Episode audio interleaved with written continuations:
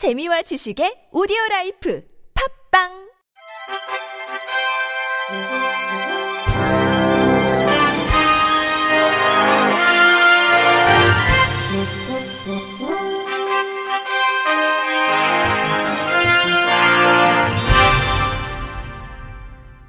청취자 여러분 안녕하십니까? 11월 16일 목요일 KBIC 뉴스입니다.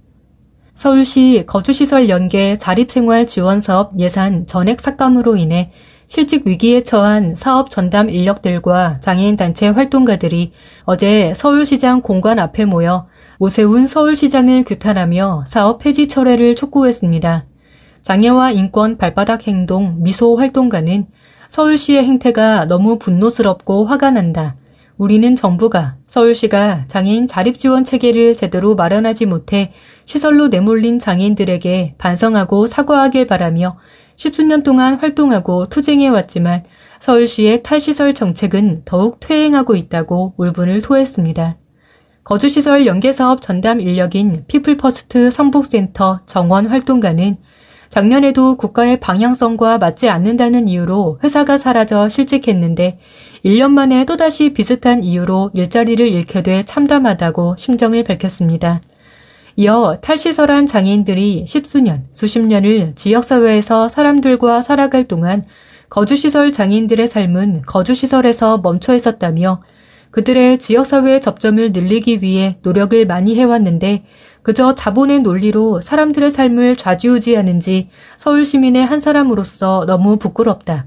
오세훈 서울시장이 그렇게 말하는 global standard는 어디 가고 서울시는 혼자 이렇게 역행하고 있는가라고 꼬집었습니다. 이러한 비판에 대해 서울시는 보도자료를 통해 서울시는 내년에도 장애인 자립생활지원센터 운영 예산으로 전년 대비 2억 8,900만 원 증액한 155억 원을 편성했다. 장애인 자립생활지원센터는 거주시설 장애인의 탈시설 자립지원 사업, 장애인 권익 옹호 지원, 동료 상담, 개인별 자립지원 사업 등을 기존과 같이 계속할 수 있다고 반박했습니다. 성년 후견 제도의 도입은 인권을 증진시킬 것이라는 기대를 받았지만 권리의 보유 권한을 인정하되 행위권을 인정하지 않아 발달장애인과 정신장애인의 인권을 침해한다는 비판이 끊임없이 제기되는 가운데 정신적 장애인의 자기 결정권 보장을 위해 지원의사 결정제도로의 전환이 필요하다는 목소리가 나왔습니다. 장애우 권익문제연구소는 어제 이룸센터에서 지원의사 결정제도 도입 방안 토론회를 개최했습니다. 발제를 맡은 대구대학교 사회복지학과 이동석 교수에 따르면 지원의사 결정제도는 대체의사 결정제도를 대체하기 위해 만들어진 제도로 의사 결정 능력이 부족하더라도 행위권까지 인정해 모든 법적 역량을 인정하고 행위권을 지원하기 위한 노력을 강조하는 제도입니다. 이번 지원의사 결정제도 모형은 의사결정 능력이 부족한 성인 장애인 당사자가 지원기관의 지원으로 의사결정 지원인과 사적 계약을 맺는 방식입니다. 이동석 교수는 지원의사 결정제도에서 장애인 당사자의 의사결정 능력에 대해서는 역량평가를 하지 않고 장애인 당사자의 선택에 의해 의사결정 지원 제도에 대한 자격을 부여하는 것이 바람직하다고 설명했습니다. 아울러 지원의사 결정 제도를 법제화하는 방안으로 민법 개정을 통해 지원의사 결정의 근거 조항을 만들고 지원의사 결정의 원칙을 표명하고 성년 후견 제도는 보충적, 최후의 수단으로 사용한다는 것을 명시할 필요가 있다면서 더불어 지원의사 결정에 관한 법률과 같은 개법 법률을 제정하는 것이 바람직하다고 제언했습니다. 법무법인 디라이트 공익인권센터 김강원 부센터장은 더 이상 장애인 당사자의 법적 권리를 박탈하지 않아야 하며 그동안 빼앗아왔던 의사결정권을 되돌려줘야 한다면서 법과 제도가 만들어진다고 해도 사회로 녹아들지 않으면 소용이 없다.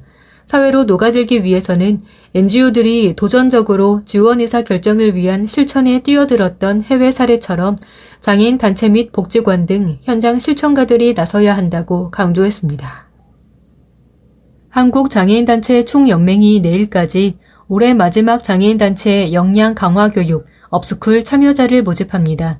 업스쿨은 오는 29일과 30일 서울 여의도 스카우트 빌딩에서 진행되며 청각장애를 위한 속기 서비스도 제공됩니다. 29일은 노무법인 천지 정정순 노무사가 장애인단체의 노무관리, 법무법인 더함 정순문 회계사가 장애인단체 재무회계를 주제로 교육하고 30일은 장애인 차별 금지 추진연대 김성현 사무국장이 일상생활 불편 제도를 바꿔라. 대구대학교 이동석 교수가 알아야 바꾼다 장애인 정책 이슈 파헤치기를 주제로 강의합니다. 참여를 희망하는 전국의 장애인 단체 실무자는 내일까지 한국 장충 누리집이나 카카오톡 채널 역량 강화 교육 업스쿨을 통해 신청하면 됩니다. 신민경 씨가 사랑스러운 나의 딸로 한국장애인개발원 충청북도 발달장애인 지원센터 가족휴식지원사업 사진 공모전 대상을 수상했습니다. 발달장애인 가족휴식지원사업은 장애아동 보호자들에게 여행 프로그램 등 일시적으로 육체적, 정서적 휴식 시간을 제공하는 휴식 지원 프로그램으로 지난달 16일부터 10월 31일까지 우리 가족 여행 이야기라는 주제로 발달장애인 가족 휴식 지원 사업 참여자를 대상으로 사진 작품을 접수했습니다. 접수 결과 총 31개 작품이 출품됐으며 이달 7일 심사위원회를 통해 입상작으로 총 24개 작품을 선정했습니다. 김정인 센터장은 발달장애인 가족 휴식 지원 사업 참여자들이 아름다운 추억이 담긴 사진들을 공유할 수 있는 자리를 마련한 것 같아 기쁘다며 이번 사진 공모전을 통해 발달장애인 가족 휴식 지원 사업이 보다 널리 알려지는 계기가 되길 바란다고 밝혔습니다. 손정호 씨가 장애인이지만으로 2023 장애인 인식 개선 공모전 대상에 선정돼 보건복지부 장관상을 수상했습니다. 한국장애인재단이 주최한 장애인 인식 개선 공모전 시상식이 어제 연합뉴스 연우홀에서 개최됐습니다. 장애인 인식 개선 공모전은 장애와 장애인에 대한 이해와 공감, 인식 개선을 위해 2015년부터 열리고 있으며 올해는 7월 4일부터 8월 17일까지 포토 에세이, 웹툰, 영상, 라디오 캠페인, 포스터 5개 부문에 걸쳐 공모를 진행했습니다. 올해 공모전에는 총 463건의 작품이 응모해 총 43개 팀이 선정됐습니다. 대상을 받은 손장호 응모자의 영상 장애인이지만은 장애인이지만 행복해요와 같이 장애인을 시혜적, 부정적으로 바라보는 편견이 함축된 표현을 담아내 장애인과 비장애인이 동등한 주체임을 보여준 작품입니다. 한국장애인재단 이성규 이사장은 공모전은 신규 부문인 포토에세이가 추가돼 더욱 폭넓은 범위의 이야기가 담긴 콘텐츠를 만나볼 수 있었다며 참신한 아이디어가 담긴 작품이 우리 일상 속 장애 감수성을 높이는 계기가 되길 기대한다고 전했습니다. 국회 보건복지위원회 소속 국민의힘 이종성 의원이 교통약자가 플랫폼 택시 운송사업자가 제공하는 차량을 이용하는 경우에도 지방자치단체의 지원을 받을 수 있도록 근거를 마련하는 내용을 담은 교통약자의 이동편의 증진법 일부 개정 법률안을 대표 발의했습니다. 현행 교통약자법에 따르면 택시 운송 사업의 발전에 관한 법률에 따른 택시 운송 사업에 사용되는 차량을 이용했을 때만 지자체가 비용 지원을 할 수 있도록 근거 규정이 마련되어 있습니다.